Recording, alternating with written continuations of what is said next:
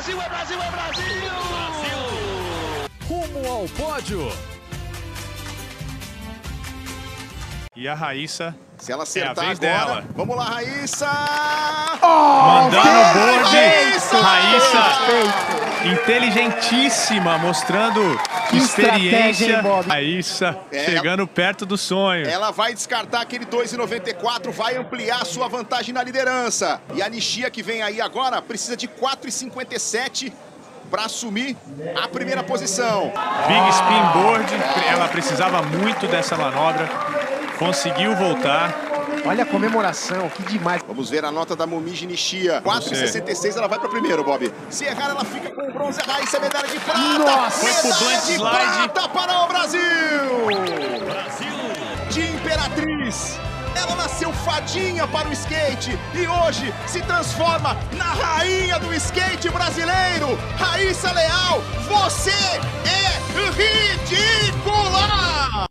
Everaldo Marques, eu avisei, eu já sabia, você é ridículo, Raíssa Leal é ridícula, este podcast é ridículo e avisou.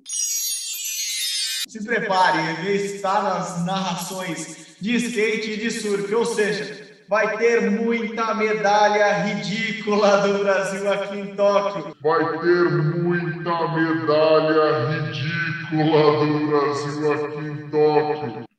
É isso, saudações olímpicas! Este é o Rumo ao Pódio, o podcast de esportes olímpicos da Globo. Eu sou Marcel Berguizo, o Profeta. Estou aqui em Tóquio com Guilherme Costa, o Profeta também, porque ele costuma acertar as medalhas e eu só copiei a ideia dele, Gui. Era óbvio que a gente ia trazer medalha no, no skate de novo e era óbvio que o, que o Everaldo ia mandar um- mais um ridículo para nós.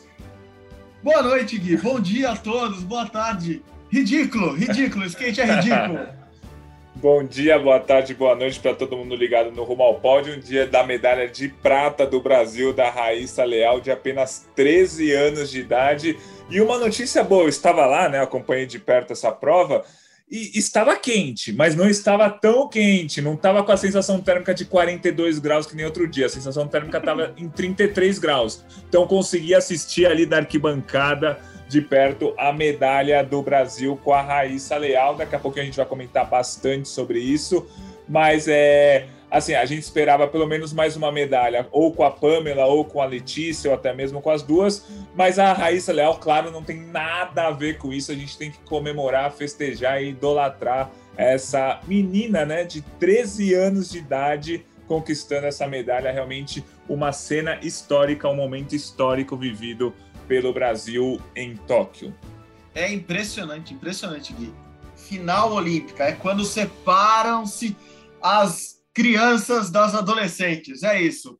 13, 13 anos uma, 13 anos outra, 16 anos. Se somar a idade delas, 42 anos, é, é idade de campeão olímpico agora, de Tóquio, assim, as três juntas. Impressionante. As duas japonesas, então vamos aqui. Momiji Nishiwa foi a medalha de ouro, é a que tem 13 anos. A Funa Nika, Nikayama é a que tem 16 anos, é a idosa da turma. E Fadinha, a nossa Raíssa Leal, tem 13 anos também. É, é muita, é muita novidade, é ótimo para o skate. É um esporte que chega para rejuvenescer os Jogos Olímpicos. Eu garanto que vai estar daqui para frente em todas as edições, porque já é um sucesso. O skate tem a cara da Olimpíada, é impressionante. Eu imagino aquilo lá com o público, então. Em Paris, por exemplo, que é uma cidade que adora esportes radicais, vai ser impressionante. Então, parabéns. Primeiro, parabéns para a Raíssa. Muito, muito, muito merecida a medalha dela. A medalha de prata, que podia ser ouro, podia ser bronze. O importante ela, era ela ganhar a medalha, porque é- é uma garota, quem não conhece a história, uma garota que apareceu nas, na internet, nas redes sociais aos sete anos, mandando manobra lá em Imperatriz do Maranhão, depois, num 7 de setembro, depois de participar do desfile da escola, e por isso que ela estava vestida de sininho. A, a, a fadinha vem, o apelido fadinha vem por causa da sininho, usava aquelas asas de fadinha, e parece um conto de fadas mesmo, assim. Poucos anos depois, ela estar no pódio olímpico. É impressionante, eu fiquei muito feliz, mas claro, a gente tem que lembrar também o que a gente falou durante anos nesse rumo ao pódio aqui. Não que a gente faça só previsões acertadas, mas a gente falou muito disso. Pode ser o, o pódio triplo? Pode. É, é impossível? Não, nunca foi impossível. A gente ia ficar triste se fosse só uma medalha. A gente até brincou com isso, assim, ah, a gente espera tanto ouro, prata e bronze, e se vier só uma prata? Assim, eu fiquei super contente hoje. Claro que eu fiquei triste pela Pamela Rosa não conseguir nem chegar na final, pela Letícia Buffoni não conseguir nem ir à final. Mas é, é impressionante, né? Como, como a medalha ela compensa tudo isso no final das contas, né, Gui? Você que estava lá, o sentimento em geral é, foi de muita decepção logo que as brasileiras não conseguiram se classificar para a final e daí a final apagou tudo porque o Brasil conquistou a medalha. Eu imagino que tenha sido isso. Como que foi lá? É, começou com um pingo de decepção ali nas eliminatórias, porque assim, não, é que foi um dia é, espetacular de todas as skatistas e a Pamela e a Letícia ficaram para trás por conta do equilíbrio, não. As skatistas fizeram mais ou menos o que elas costumam fazer em todas as competições. A Pamela e a Letícia que foram muito mal. Aliás, a Letícia até falou que foi um problema de estratégia. Ela foi para a última manobra, eu não lembro direito os números, precisando de uma nota 3,5, ela achou que precisava de uma nota 2,5. Então ela fez um, uma manobra ali tradicional, sem arriscar muito, e achou que tinha ido para a final e ficou em nono. Já a, já a Pamela, a Pamela, a, a Pamela estava lesionada, né? Eu particularmente não sabia, imagino que todo mundo que gosta de esporte também não sabia. Eles esconderam com uma certa razão, até não tem por que anunciar uma contusão, faltando tão pouco tempo para as Olimpíadas, mas ela estava bem lesionada, o tornozelo dela estava bastante inchado. E aí ela logo na primeira volta que ela deu, ela já caiu duas vezes, a gente já percebeu que ali podia não ser o dia da, da Pamela. Mas vamos falar da Raíssa Leal, que foi muito legal. É, ela é, é impressionante o, o carisma que ela tem, porque ela é uma, ela é uma praticamente uma criança, pela, pelo estatuto, digamos assim. Ela é 13 uma anos criança. já- mas já é ela adolescente, passou. 13 É anos. verdade, 13 anos vira adolescente. Essa é a grande mudança do- da, da, da Raíssa nesse adiamento das Olimpíadas. Ela deixou de ser criança. Exatamente. E assim, ela dando entrevista, coisa mais pura, assim, a coisa mais. é, é, Ela consegue ser carismática sem tentar ser carismática. É um negócio bem interessante. E, e- e foi muito legal que ela evoluiu nesses últimos dois anos, digamos assim. Ela participou do Campeonato Mundial de 2019 em São Paulo. Você estava até comigo lá, Marcelo. A gente fez uma entrevista com ela. Ela um pouco mais calma, calada. Ela conversava com a gente olhando para baixo, mexendo na unha. Hoje não, hoje com 13 anos, toda a experiência de quem tem 13 anos, fala olhando olho no olho, é, brinca com todo mundo, repete as coisas, zoa daqui, comemora dali. Então, a, a, a zona mista ali foi quase um stand-up comedy dela, é, no bom sentido do stand-up comedy, porque ela, ela conseguiu dar respostas ótimas. É, curiosamente, só para terminar aqui o raciocínio, é, a gente fez a entrevista coletiva com as japonesas também, que foram para o pódio e que são novas, como você falou, uma tem 13, outra 16 anos.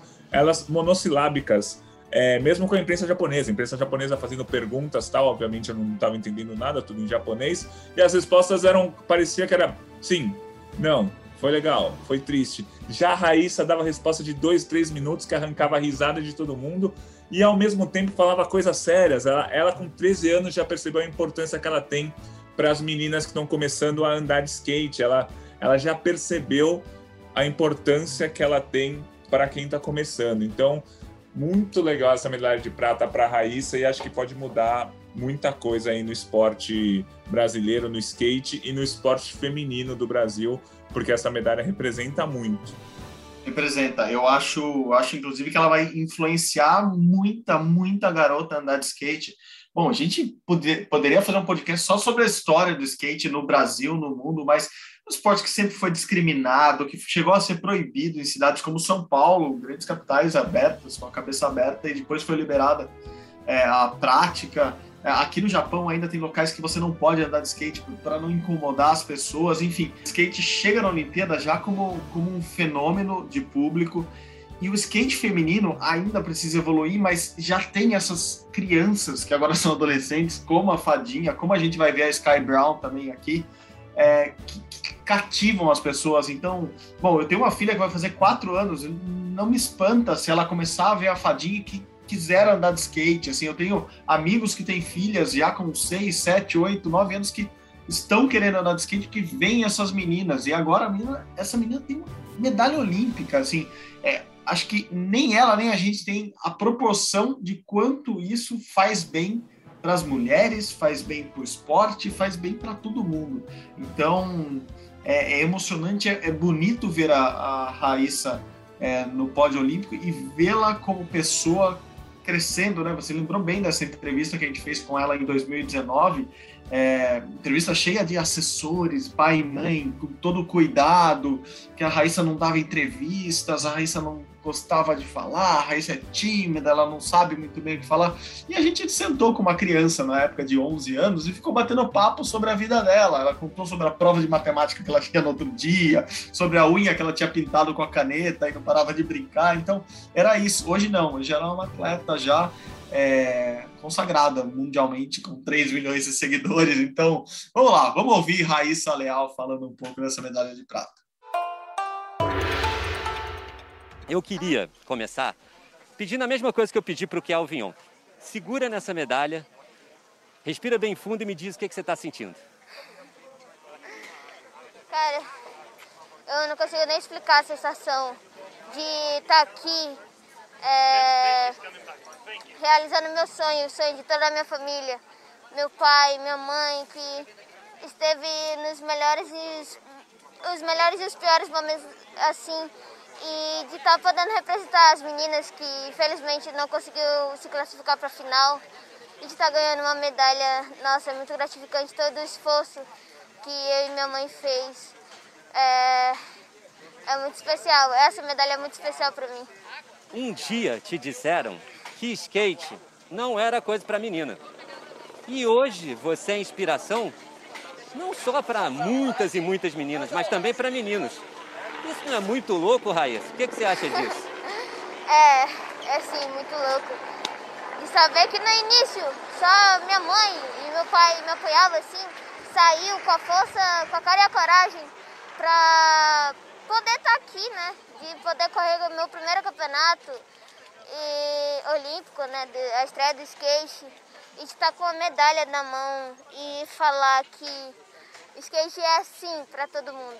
Skate, qualquer outro esporte, como futebol, handebol, que muita gente fala que handebol é só para menina, mas a gente está podendo provar que infelizmente não é só para meninos. Ah, maravilhoso, maravilhoso. Bela entrevista de Kiko Menezes também, de uma sensibilidade absurda. É, é, gostoso ouvir. É uma, é uma menina, é uma menina falando para mulheres, inspirando outras meninas e outras mulheres. Aliás, primeira medalha feminina do Brasil aqui em Tóquio. A gente tem é, Gui sempre fez essas contas, né, Gui? É, o Brasil pode sim em Tóquio ter mais medalhas femininas do que masculinas. A gente pode até aproveitar falar nesse comecinho de, de rumo ao pódio de hoje, Gui, eu ia deixar mais para o final, mas é, o, o, teu balanço até agora de probabilidade de medalhas, já falando até do skate, que era a primeira probabilidade maior de, de ouro, é, temos uma decepção, não temos? Eu até esqueci de perguntar no começo do programa. É, a nota geral desse dia é mais baixa que de ontem? Melhor do que o primeiro dia? Como, como está a nossa montanha russa? Olha, é bem uma montanha russa mesmo, né? O primeiro dia eu dei nota 6 para a participação brasileira no geral, ou o segundo dia eu dei 8,5 e agora eu volto a dar nota 6. Assim, com todo respeito à Raíssa, a Raíssa fez o papel dela maravilhosa, não temos o que reclamar da Raíssa, já conversamos muito sobre ela mas o restante do dia não foi tão bom, nem só pela falta de medalhas, por exemplo, a gente esperava pelo menos mais uma medalha no street feminino, não veio, nem com a Pamela, nem com a Letícia. A Milena estava ali nas minhas. A Milena do Taekwondo, que ficou em quinto lugar, perdeu a disputa do bronze para líder do ranking mundial, do ranking olímpico, para uma medalhista olímpica de 2016. É, eu esperava uma medalha dela, não era aquela medalha certa, mas estava na minha conta das 20 medalhas. Então, como estamos no geral? É, era, na minha projeção inicial, o Brasil terminaria o terceiro dia, onde estamos agora, com três medalhas: um ouro, uma prata e o bronze. Neste momento, o Brasil está com três medalhas, isso é ok, mas duas pratas e um bronze. Então, acho que o Brasil está um pouquinho abaixo do que a gente esperava, porque eu achei, eu, a gente acreditava que o Brasil já teria um ouro no skate street. Claro que tudo vai mudar nos próximos dias, muita coisa vai acontecer de bom, infelizmente, muita coisa vai acontecer de ruim, mas neste momento o Brasil está um pouquinho abaixo, mas já pode embalar amanhã, porque o surf vai ter, vai ter as finais amanhã e a gente torce para que venham muitas, muitas medalhas. Então, O balanço é estamos um pouquinho abaixo do que deveremos estar, mas com muita chance de nos recuperar. E um ponto importante é na, na minha projeção não tinha nenhuma medalha na ginástica feminina. E aí veio a eliminatória, a Rebeca Andrade arrebentou no salto, no solo, no individual geral. Então, assim, a projeção está baixa, mas a ginástica pode mudar tudo daqui a dois, três, quatro dias, quando forem acontecendo as finais. Não, boa, boa. E é isso mesmo, né? Uma, uma, uma decepção compensa uma, uma frustração, compensa uma alegria, uma felicidade compensa uma frustração, e assim vamos até o fim da, da Olimpíada. E obrigado pelo ganchinho. Você sabe que eu gosto desses ganchinhos vamos falar um pouco do surf. Então, você já falou, o surf pode acabar amanhã. É, é um adiantamento, basicamente, porque o tal tufão que desde a semana passada estão anunciando aqui em Tóquio deve, enfim, chegar, e isso atrapalharia é, provas como a de, a de remo, a semifinal de remo já foi adiada, inclusive. É, pode atrapalhar um pouco da vela lá, mas os velejadores conseguem manobrar isso durante o dia e pode influenciar, se não atrapalhar muito, uh, as ondas lá em Chiba, onde está sendo disputado o surf. Então, hoje já tivemos o mar bem mexido de manhã, o que atrapalhou até a Tati Webb, que acabou sendo a única brasileira eliminada. Então, amanhã pode acabar o surf. O surf começa amanhã cedinho, amanhã aqui em Tóquio, noite ainda no Brasil, com Medina, com o Ítalo e com a Silvana já disputando as quartas de final e a tendência é que acabe amanhã. Se não tiver nenhum cancelamento, não tiver nenhuma mudança no meio, teremos ainda semifinais e finais amanhã no surf. Então, amanhã pode ser um dia histórico. Assim, tem tudo para ser um dia histórico, né, Gui? A gente pode ter a final entre brasileiros, pode ter a Silvana e, enfim, as primeiras medalhas do surf olímpico saindo amanhã, dia 27 de julho. Exatamente. Primeiro eu queria, queria dizer que esse tufão é o que mais está movimentando minha vida desde o tufão da Avenida Brasil em 2013. O tufão era enganado pela Carminha ali, era triste. Agora falando do tufão aqui do Japão, é, isso fez com que as, as competições fossem antecipadas, né? Geralmente no surf a gente fica com aquela janela com jogando para frente, para frente, para frente, a gente fica só aguardando. Agora não, trouxeram para trás. Falando das chances do Brasil, o Ítalo Ferreira disputa as quartas de final com o japonês Hiroto Ohara e o Gabriel Medina com o Michel Bourles, o francês. É, o Michel Bourles tem muito mais tradição no circuito, está sempre presente. O Hiroto Ohara, que é o japonês, não é muito do circuito, participa de pouquíssimas etapas. Então, na teoria, bem na teoria, o Ítalo tem um caminho mais fácil nessas, nessas quartas de final. É, para passar para a semi e se tudo der certo a gente tem uma final 100% brasileira. No feminino, infelizmente, a Tati Weston Webb já foi eliminada por uma japonesa, por sinal, na, nas oitavas de final é, hoje. E a Silvana Lima venceu, está nas quartas, só que ela já vai ter uma pedreira pela frente, que é a Carissa Amor, que é a número um do ranking mundial, que é a super favorita ouro. Mas o mar aqui do Japão, a Silvana Lima gosta de surfar, tanto que ela já está nas, nas quartas de final e ela é uma atleta que no circuito mundial está na segunda divisão. Então, Vamos acompanhar o surf, vamos torcer pelas medalhas e ao que tudo indica, pelo menos a programação oficial diz que o surf já acaba amanhã. Não, perfeito, perfeito, Gui. Vamos torcer. Eu deixei guardadinho o, o recado do surf para o final também, que vai estar no meu despertador. Eu acho que esse é o grande despertador de amanhã. Bom, hoje, ainda hoje, tivemos um clássico do esporte mundial, seja em que esporte for. Galvão Bueno define bem. Brasil e Argentina, até no arremesso de pedrinha na água, até na bolinha de gude, é um Brasil-Argentina e tivemos Brasil-Argentina no vôlei masculino. Quem explica pra gente como foi esse clássico é ele, o capitão Nauber. Meus amigos, que jogo de voleibol Brasil-Argentina. A gente sabia que ia ser difícil. O jogo contra a Argentina é sempre um jogo duro, é, os argentinos têm um pouco de limitação, principalmente a questão física. Não é um time muito alto, mas é um time muito bem organizado, muito bem treinado e que sempre traz desconforto. Mas não esperávamos que fosse tanto, né? Eles abriram uma vantagem tranquila por 2 a 0, jogando um voleibol perfeito. O Brasil voltou para o jogo. O Renan mexeu muito durante o jogo, tentou achar a melhor formação para o dia, né? Teve inversão, teve mudança de levantador, teve mudança nos ponteiros, mudança de oposto, central, de tudo, até encontrar essa formação, que no quarto set, mesmo perdendo por 17 a 11, teve forças para conseguir reverter. A Argentina se sentiu muito emocionalmente não ter conseguido fech fechar o jogo em 3 a 1 que era muito importante para eles. E o Brasil entrou firme no quinto set. Né? Acho que foi uma vitória da moral, foi uma vitória que faz o Brasil entrar realmente na competição, já que a estreia contra a Tunísia era esperado um 3 a 0 do jeito que foi. Acho que esse jogo de hoje vai fazer com que o Brasil cresça. Alguns jogadores importantes, né, principalmente o Leal, definiu no final do jogo, decidiu da maneira como a gente está acostumado a ver. E é um, uma peça que ficou faltando no, no início do jogo e também na partida contra a Tunísia.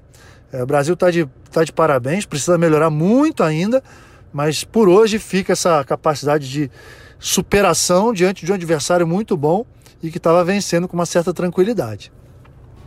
Bom, Gui, também tivemos vôlei de praia, o vôlei de praia segue, o Brasil segue bem. Amanhã, aliás, tem um clássico no vôlei de praia.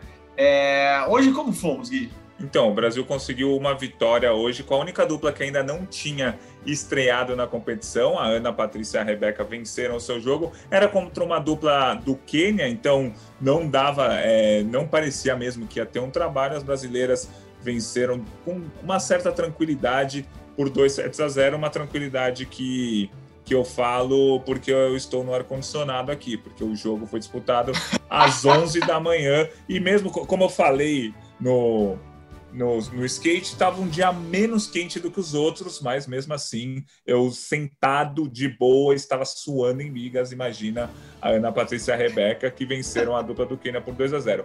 Portanto, no resumão do vôlei de praia, após esses três dias, as quatro duplas brasileiras já estrearam, cada uma fez um jogo e todas venceram, algumas com mais dificuldade, como aconteceu com Bruno e Evandro anteontem, outras com mais tranquilidade, mas por enquanto 100% de aproveitamento para o vôlei de praia brasileiro.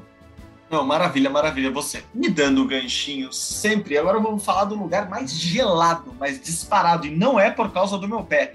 Assim, a fria, a gélida arena do Taekwondo. Eu fui de novo hoje para o Taekwondo e o Brasil esteve muito, mas muito perto de uma medalha, como você já antecipou, com Milena Titonelli. Ela foi bem no começo, perdeu uma luta ali na metade e esteve muito perto de ganhar o bronze, mas perdeu para um oponente que era favorita. Favorita não só a ganhar da, da, da Milena, aliás, a Milena tinha enfrentado a marfinense Ruth, eu acho que o nome dela é assim, me corrijam aí na Costa do Marfim, Gimbagbi.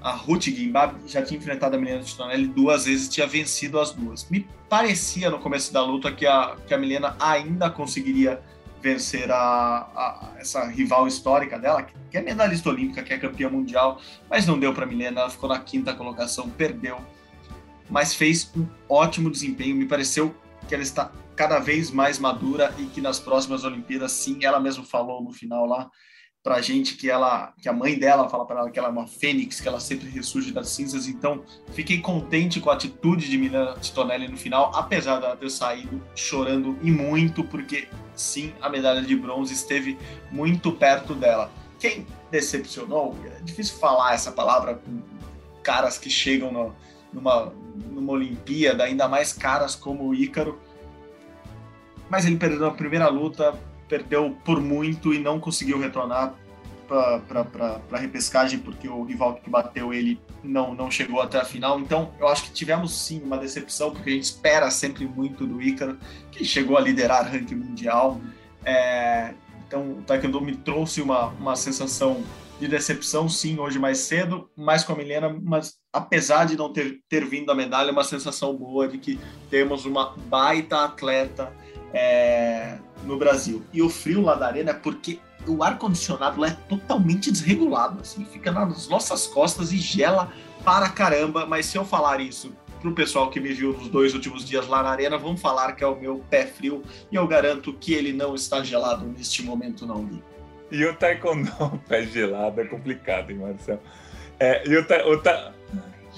Não, não. O, o taekwondo brasileiro como você falou, acho que a palavra decepção a gente pode usar só quando a gente espera algo bom. Então, o Taekwondo brasileiro estava com um bom trabalho, Então acho que podemos dizer que foi uma decepção é, sair sem nenhuma medalha. Os três tinham chance de medalha. A Milena realmente era a maior aposta, mas ela ficou na, na, na quinta posição.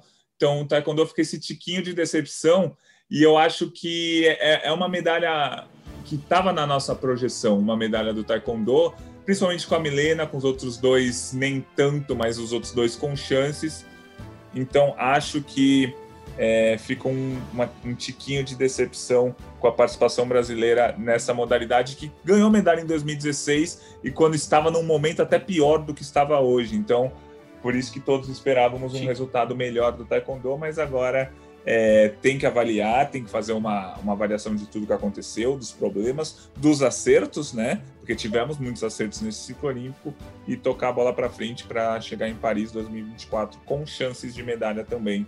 O taekwondo brasileiro. O taekwondo continua amanhã, mas sem participação brasileira. Amanhã tem as categorias pesadas, mas não tem mais Brasil no taekwondo infelizmente não tem mais Brasil no Taekwondo.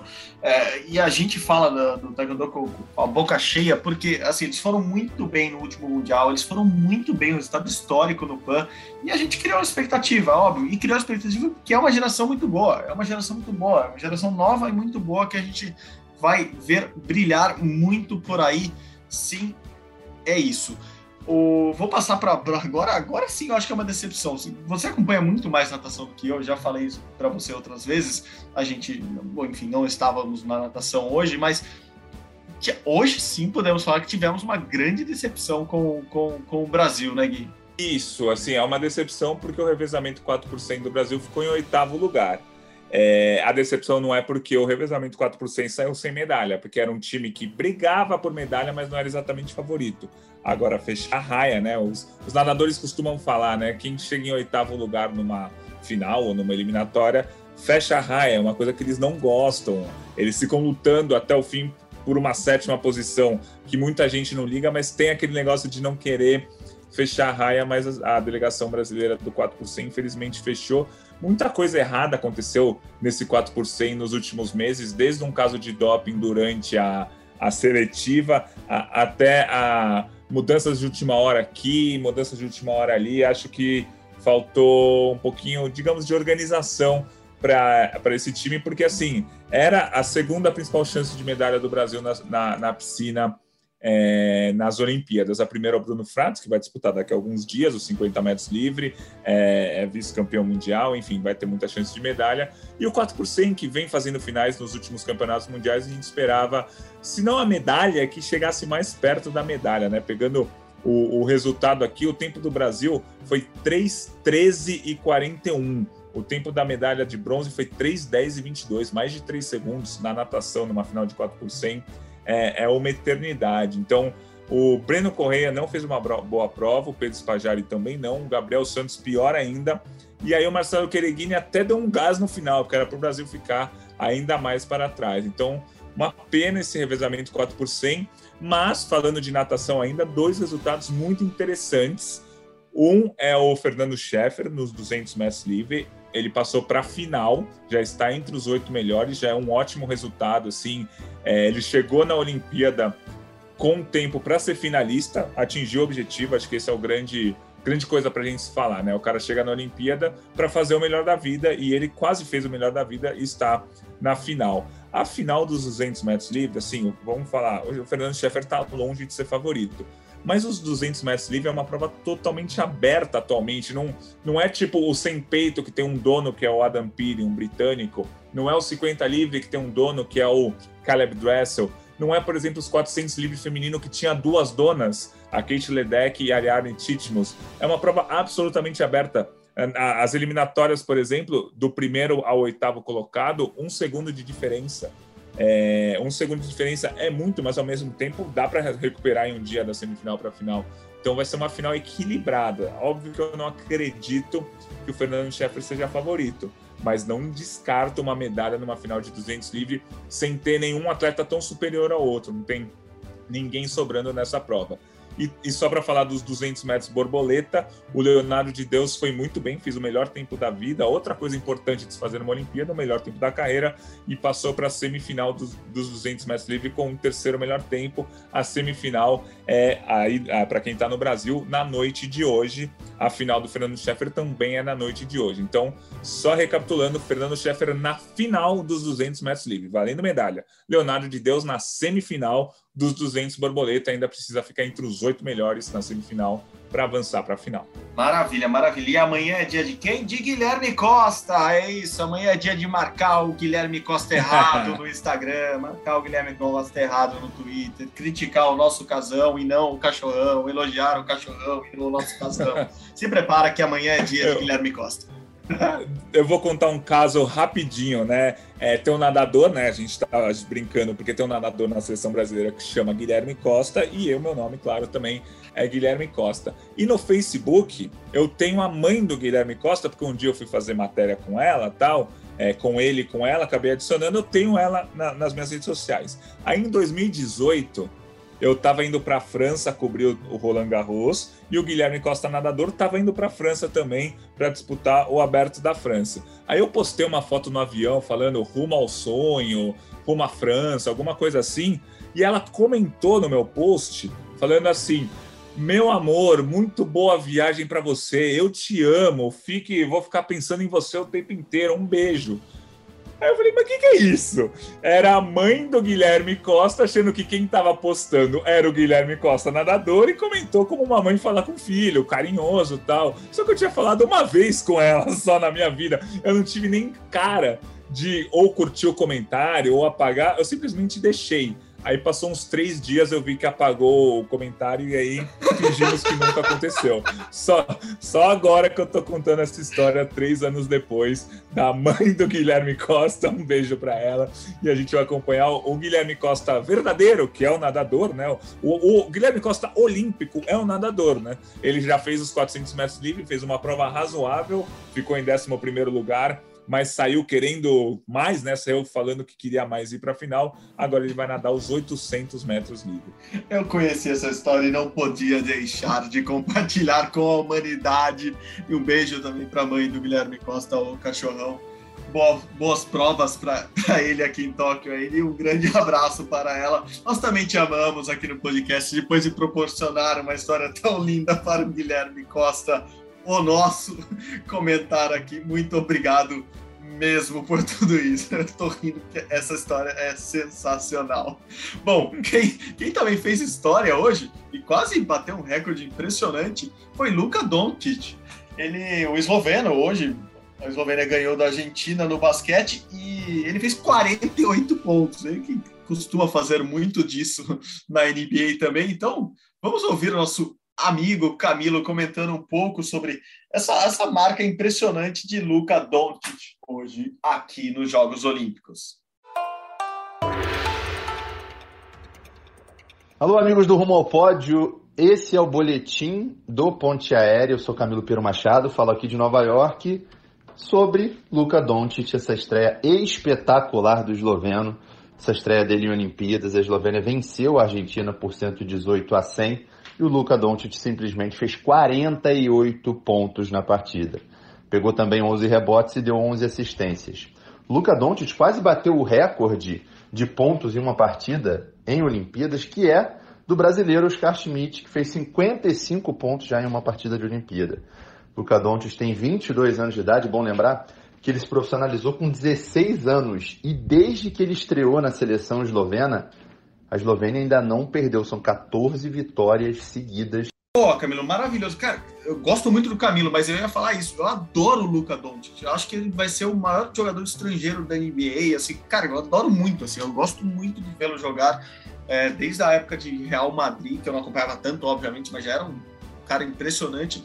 Ó, tô, tô muito feliz que ele está conseguindo jogar o que ele sempre jogou aqui nas Olimpíadas, o que ele sempre jogou na NBA, e jogar aqui nas Olimpíadas também, um belo nome, Oscar Schmidt, toma cuidado, porque esse daí é tão fominha quanto você era na, na, época de jogador, viu? Vai querer arremessar todas as bolas e se bobear, vem recorde por aí sim. Parabéns pro Luca Doncic, que ganhou da Argentina hoje pela Eslovênia. Bom, mudando de esporte, continuando na quadra, vamos falar um pouquinho de handball, Gui. O Brasil jogou novamente e, infelizmente, mais uma derrota, porque o Brasil está numa chave dificílima, pegou a França dessa vez e não deu, né? Não deu porque jogar contra os franceses, enfim, campeões mundiais recentemente, campeões olímpicos, é sempre uma pedreira no handball.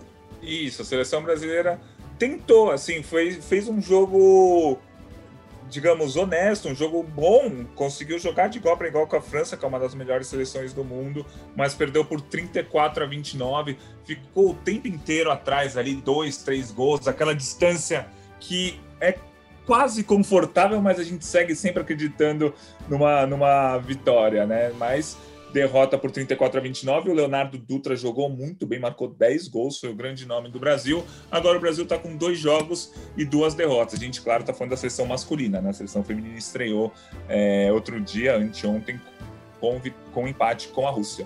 Então, o Brasil já jogou contra a Noruega e a França. Da Noruega perdeu por três gols, da França perdeu por cinco, é, mostrando que o Brasil está tá brigando, tá jogando de forma equilibrada. A terceira rodada é contra a Espanha, outra pedreira, outro timaço. Quarta rodada contra a Argentina, que vai ser um jogo pegado, porque provavelmente vai ser. É, os dois times vão estar nas últimas posições e quem perder vai estar fora e quem ganhar vai seguir com chances de quartas de final. Então, Brasil e Argentina é aquele jogo, digamos, para ir daqui a no dia 30 de julho. Na verdade, é dia 29 de julho, para quem está no Brasil, às 9 da noite, Brasil e Argentina vai ser muito louco no handball. E aí, a última rodada, o Brasil decide a vaga contra a Alemanha. Mas é, foi um jogo. A seleção brasileira não está jogando mal nessa Olimpíada, só não consegue ganhar dos times europeus, porque os times europeus realmente são melhores. Acho que essa que é a nossa visão atual, mas seguimos acreditando. Dá para jogar de igual para igual e vencer a Espanha, a Alemanha e a Argentina. É, não vou dizer que é obrigação, mas o Brasil tem um time melhor que a Argentina. É, talvez a grande vantagem, se há que é uma vantagem de cair num grupo desses, é que ganhar a Argentina o Brasil consegue, assim, claro, tem, tem, tem algumas decepções recentes, mas o Brasil tem jogo para ganhar da Argentina e dos europeus, a Espanha é o jogo que mais encaixa. Assim, é um jogo que o Brasil pode ganhar. É um jogo que encaixa Sim. muito bem ali contra o Brasil. Não é, o Brasil não vai bem quando pega aqueles brutamontes de, de 3 metros de largura na frente e ficam parados ali. O Brasil joga muito mal quando, quando enfrenta esse tipo de time europeu. É, a, a, a, Espanha não é esse time. Então, se há um jogo para ganhar, é, é, o da Espanha. E depois, claro, obrigação. Obrigação, é difícil falar em obrigação. Todo mundo quer, quer ganhar sempre do rival. Ninguém tem obrigação de ganhar nenhum rival, mas eu acho que o Brasil. Hum tem alguma chance de passar por causa disso e que bom que estão jogando bem. É, é um jogo para ir, hein? 9, 9 da manhã aqui do dia 30, aqui. Vamos tentar arrumar bem escalinha ali para dar uma passada no ringue, você né? Isso, em Tóquio, 9 da manhã do dia 30, no Brasil, 9 da noite do dia 29, daqui a três dias, vocês que estão nos ouvindo. Boa, boa, boa. Vamos passar rapidamente agora pelo mountain bike, rapidamente, porque eu fiz uma viagem hoje para ir ao mountain bike, fui lá para é, chama Itsu, né? É a, é a, cidade na província de Shizuoka. E fui até lá, uma bela viagem. Parece que você pega, é, para quem é paulista, uma espécie de Anchieta Imigrantes, é, só que em subida, né? Para quem você sobe o morro, vai para o meio da montanha, vários rios, lagos, uma região muito bonita mesmo. Chegando lá, aquela surpresa agradabilíssima que eu não tinha tido ainda na Olimpíada, Gui tinha torcida, assim, foi espetacular. Ver, é, é, até ruim falar disso, assim, você vê uma Olimpíada acontecendo com torcida em volta, com, com bandeira do Brasil e com bandeira da, do Japão, da França, da Suíça, com muita gente, muita imprensa, imprensa europeia em peso lá pro, pro, pro ciclismo mountain bike uma atmosfera totalmente diferente de tudo que eu tinha vivido aqui no Japão até agora, porque lá é a província que menos tem casos de Covid no, no Japão todo. É, a média atual é de 70 casos por dia, nenhuma morte há alguns dias, então tá muito tranquilo. Eu ia exagerar bastante aqui porque eu me entusiasmei com, com, com a visita. Mas tá tranquilo em relação a casos de Covid. Mesmo assim, todos os torcedores estavam lá com máscaras, é, a organização tentava manter um distanciamento social ali no, entre as pessoas que estavam trabalhando, principalmente, enfim, muito cuidado, mas assim, uma atmosfera muito diferente.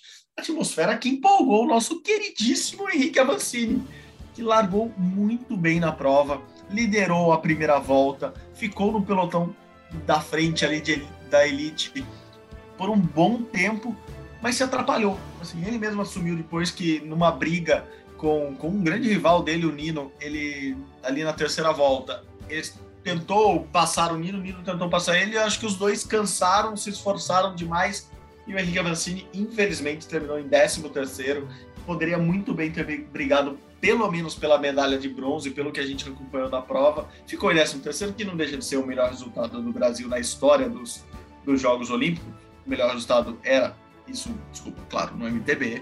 É, o melhor resultado era da Jaqueline Mourão, com o 18º, mas o próprio Avancini falou disso e falou, gente, eu não tô aqui para ser o melhor brasileiro, eu tô aqui para ser o melhor do mundo. Ele queria mais, ele podia mais, mas ele errou a estratégia, a pista era bem difícil, vamos dizer assim, é, até perigosa. Teve um holandês que sofreu um, um, acidente feio, assim, não é comum. O Mathieu Van der Poel, ele caiu, assim, perigosamente na pista. É, estava calor, estava úmido, então foi uma prova complicada, mas o resumo para mim de lá hoje, do, da viagem até isso, foi muito mais do, dessa sensação de ver uma prova olímpica acontecendo com, com torcida do que o resultado da prova, que no final a gente está usando essa palavra decepção, e acho que tem muito a ver com aquela nota 6 que você disse lá, a decepção de não ver o Avancini, se não com a medalha, mas brigando por medalha, porque claramente é. ele podia, podia chegar e a prova hoje mostrou. O começo da prova e o resultado final mostrou que o Avancini poderia ter sido sim medalhista olímpico. E assim, ainda é muito cedo para falar, só foram três dias, é, não dá para generalizar, mas tem muitos atletas super favoritos ao ouro que não estão indo ao pódio. Né? No caso do ciclismo mountain bike, por exemplo, foi o Nino Schurter, que você falou, suíço que é oito vezes campeão mundial e chegou em quarto lugar. A gente está tendo algumas surpresas. A China, por exemplo, nesse. A China hoje perdeu uma medalha de ouro que era tida como certa, e quando eu digo tida como certa, não sou eu que falo, é a imprensa geral, a imprensa chinesa perdeu, a China perdeu um ouro no levantamento de peso na categoria até 55 quilos feminino, um ouro que estava certo ali na contagem de todo mundo. A China perdeu uma disputa emocionante, um ouro nos saltos ornamentais na plataforma 10 metros sincronizadas. A Grã-Bretanha ficou com ouro e a China com a prata por um ponto, e a China sempre ganhou essa prova da plataforma sincronizada. E por incrível que pareça, a China perdeu a medalha de ouro no tênis de mesa nas duplas mistas. O Japão conquistou a medalha de ouro em cima da China. Eram três ouros certos, mas assim, muito certos para a China, que, não, que não, não foi conquistado. A gente ainda teve outros super favoritos ao título que não conquistaram nem medalhas. O Naja Houston no skate, a própria Pamela Rosa é, no skate, a Bart do tênis já foi eliminada, número um do mundo, enfim. Vamos abrir os olhos para ver se é uma tendência essa Olimpíada ser a dar surpresas ou se está acontecendo como acontece todas as Olimpíadas. Sempre tem surpresa, muitas mas a gente está começando a sentir que essa Olimpíada está tendo mais surpresas que o normal, mas isso ainda é só o começo do pensamento. Daqui uns cinco ou seis dias a gente vai poder chegar a começar a deduzir se realmente por que estão tendo surpresas tal. Por enquanto é só marcar. Temos muita surpresa na Olimpíada, mas ainda não tem não dá para cravar assim que essa Olimpíada dá surpresas. Quem também foi muito bem hoje em Tóquio, não deu um pneu, podia dar um, dar um pneu, daí eu faria o ganchinho com o mountain bike, mas não deu um pneu, mas foi muito bem, foi Novak Djokovic que ganhou do alemão Struff, Struff, gostei desse nome, é, ele ganhou do alemão e continua seu, seu caminho, seu o rumo, o rumo ao pódio do, do Djokovic, vamos dizer assim, ao Golden Slam, mas quem vai explicar direitinho, vai comentar para a gente é o nosso comentarista Nark Rodrigues. Diga, Nark. Fala pessoal do podcast Rumo ao Pódio, aqui é Nark Rodrigues do podcast Match Point. Hoje o tênis em Tóquio nos reservou uma ótima atuação do número um do mundo e muito favorito medalha de ouro, Novak Djokovic. Mais uma vitória tranquila na qual ele mostrou, deu um recado a todos os adversários que está muito, mas muito focado realmente para conquistar essa tão sonhada medalha de ouro, né? E aí abrir realmente a possibilidade de um Golden Slam no ano de 2021. É incrível que o como o Djokovic jogou, o corpo está respondendo muito bem, né? Muito solto, elástico, leve na quadra. A parte técnica a gente já conhece e aquela fortaleza mental de sempre do Djokovic, né? Venceu 6-4 e 6-3 o Jan Lennart Struff, que havia vencido o brasileiro Thiago Monteiro, né? Um jogo perigoso porque o Struff bate muito forte na bola, um tenista alto, tem um bom saque, mas ter um bom saque contra o Djokovic não basta, porque afinal de contas a devolução dele é simplesmente espetacular. Então, a atuação dele fez com que o jogo tornasse, se tornasse muito fácil, né? Bem tranquilo, né? Sobre controlar e as quebras vieram cedo. Então, mais uma vitória aí do Djokovic. Vai pegar nas oitavas de final, terceira rodada, o espanhol, o jovem espanhol Alejandro Davidovich Foquina. Tudo para ser um grande jogo, mas nesse piso duro, extremamente rápido, o Djokovic sobra. É o melhor piso dele, é o que ele mais gosta. Então está caminhando a passos largos aí para a medalha de ouro Djokovic. Acho que só assim um acidente de percurso muito grande para tirar essa medalha do Sérvio. Tá bom? Abraço a vocês e na próxima edição a gente fala mais um pouquinho mais de tênis. Tchau. Bom, é isso. Acho que de mais importante a gente conseguiu resumir um pouquinho. Resumir não, porque a gente fala para caramba, né, Gui? Mas conseguimos resumir basicamente o que de mais importante aconteceu em Tóquio hoje. Vamos pro despertador? Vamos colocar o despertador para tocar aí, gente? Bom, eu, eu, já dei spoiler do meu despertador. Eu acho que o despertador hoje é assim, bota para tocar cedo, na verdade, noite, porque não é para dormir. Gabriel Medina, Ítalo Ferreira e Silvana Lima a partir das 19 horas aí do Brasil. Então, se começar a dar soninho, já bota o despertador, porque é, vai passar a madrugada, pode ser que saia a medalha uma hora para outra com um desses três, com os três. Então, despertador no surf, já bota de noite aí e não dorme. Fica a madrugada, porque o surf promete animar a noite dos brasileiros. Por você, Gui.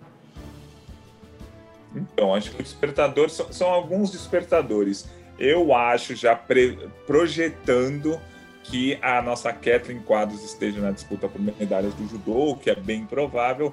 O despertador ali para 5 da manhã, quando começam as disputas das semifinais, do judô. Ou se você é aquele cara que só gosta de ver a medalha mesmo, põe para 6 e 28 que é o horário da final do, do judô. Mas eu aconselho acordar às 5 da manhã para acompanhar é, as provas desde as semifinais, que eu acho que a Kathleen Quadros vai estar tá lá, porque ela está numa chave acessível. Então, 5 da manhã.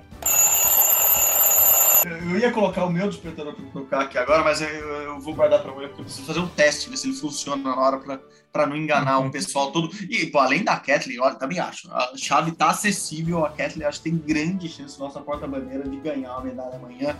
Tem Eduardo Yudi também, que vai que dá louca, vai que dá louca no, no nosso japonês de verdade, porque ele é nascido aqui no Japão. É, então, fique atento, o judô é um bom dia para acompanhar, para quem quer acompanhar. E se você tiver meio com sono ali no meio da noite, eu lembrei de uma agora. Tem um clássico do vôlei amanhã. Vôlei de praia, Alisson e Álvaro contra Lucene e Dalhouse. Esses caras ainda jogam. Eles devem ter jogado na Olimpíada de 96, se, se olhar bonitinho, eles estavam lá jovenzinhos. Então, meia-noite, exatamente. Na hora que você vai virar abóbora, dá uma de Cinderela. Espero que a história de Cinderela seja da abóbora.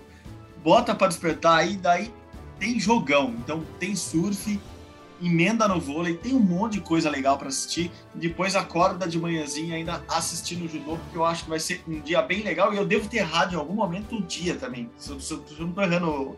Ó, a gente falou de contos de fada, a gente tá falando, ó, quase fecha a história toda que falou agora de, de Cinderela. Se eu não tô errando os dias, é de segunda para terça, viu, gente?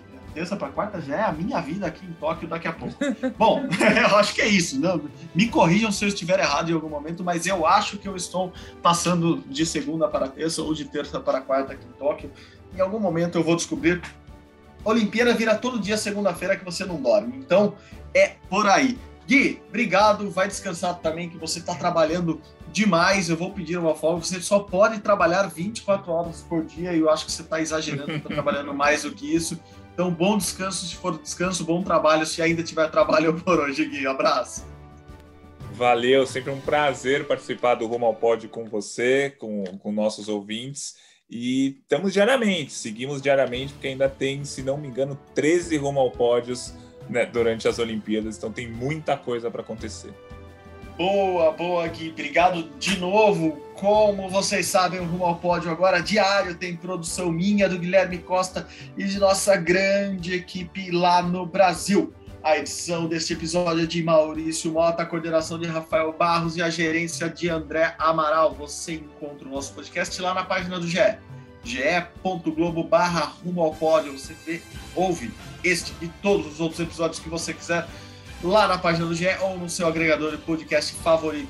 É isso, pessoal. Muito obrigado novamente pela companhia. Não se esqueça, até amanhã. Saudações olímpicas. Tchau, tchau.